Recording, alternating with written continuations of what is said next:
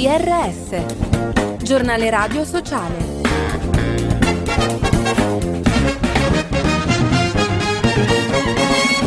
Bentrovati all'ascolto del giornale radio sociale da Fabio Piccolino. Salvare vite umane, Terre des Hommes esprime preoccupazione per l'impatto del nuovo decreto migranti e chiede di garantire protezione e diritti. Ai nostri microfoni la responsabile advocacy dell'organizzazione Federica Giannotta. Infliggere ancora una volta della sofferenza a persone che già hanno dato molto, insomma, e che eh, sono state eh, finalmente salvate e dovrebbero arrivare quando quanto più velocemente possibile in un luogo sicuro protetto dove poter iniziare un percorso di inclusione. Queste nuove disposizioni sembrano purtroppo non agevolare questa finalità, la protezione, la, la sicurezza, l'inclusione, il benessere sia psichico che fisico di queste persone, in particolare per noi che siamo tratesomi, minori, minori non accompagnati ma anche minori con le loro famiglie. Pericolo infanzia, il divieto dell'impiego di donne nel personale delle ONG in Afghanistan imposto dai talibani anni potrebbe incentivare il lavoro minorile. È l'allarme lanciato da Save the Children, che ha sottolineato l'importanza delle operatrici in determinati contesti culturali.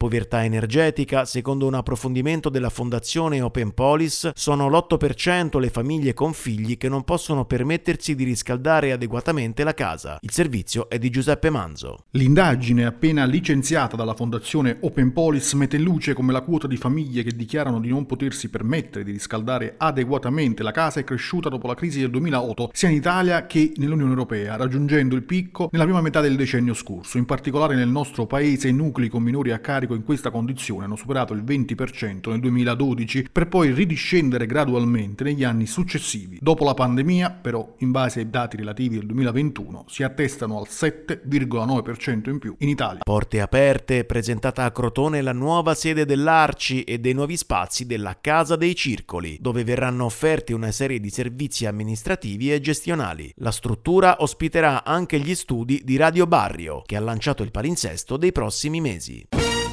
E ora la cultura, letture d'Africa. Oggi a Roma la presentazione del calendario 2023 di Medici con l'Africa QAM, dedicato alla letteratura africana che segna le cadenze mensili con i volti e le opere di autori tra i più importanti esponenti della letteratura del continente.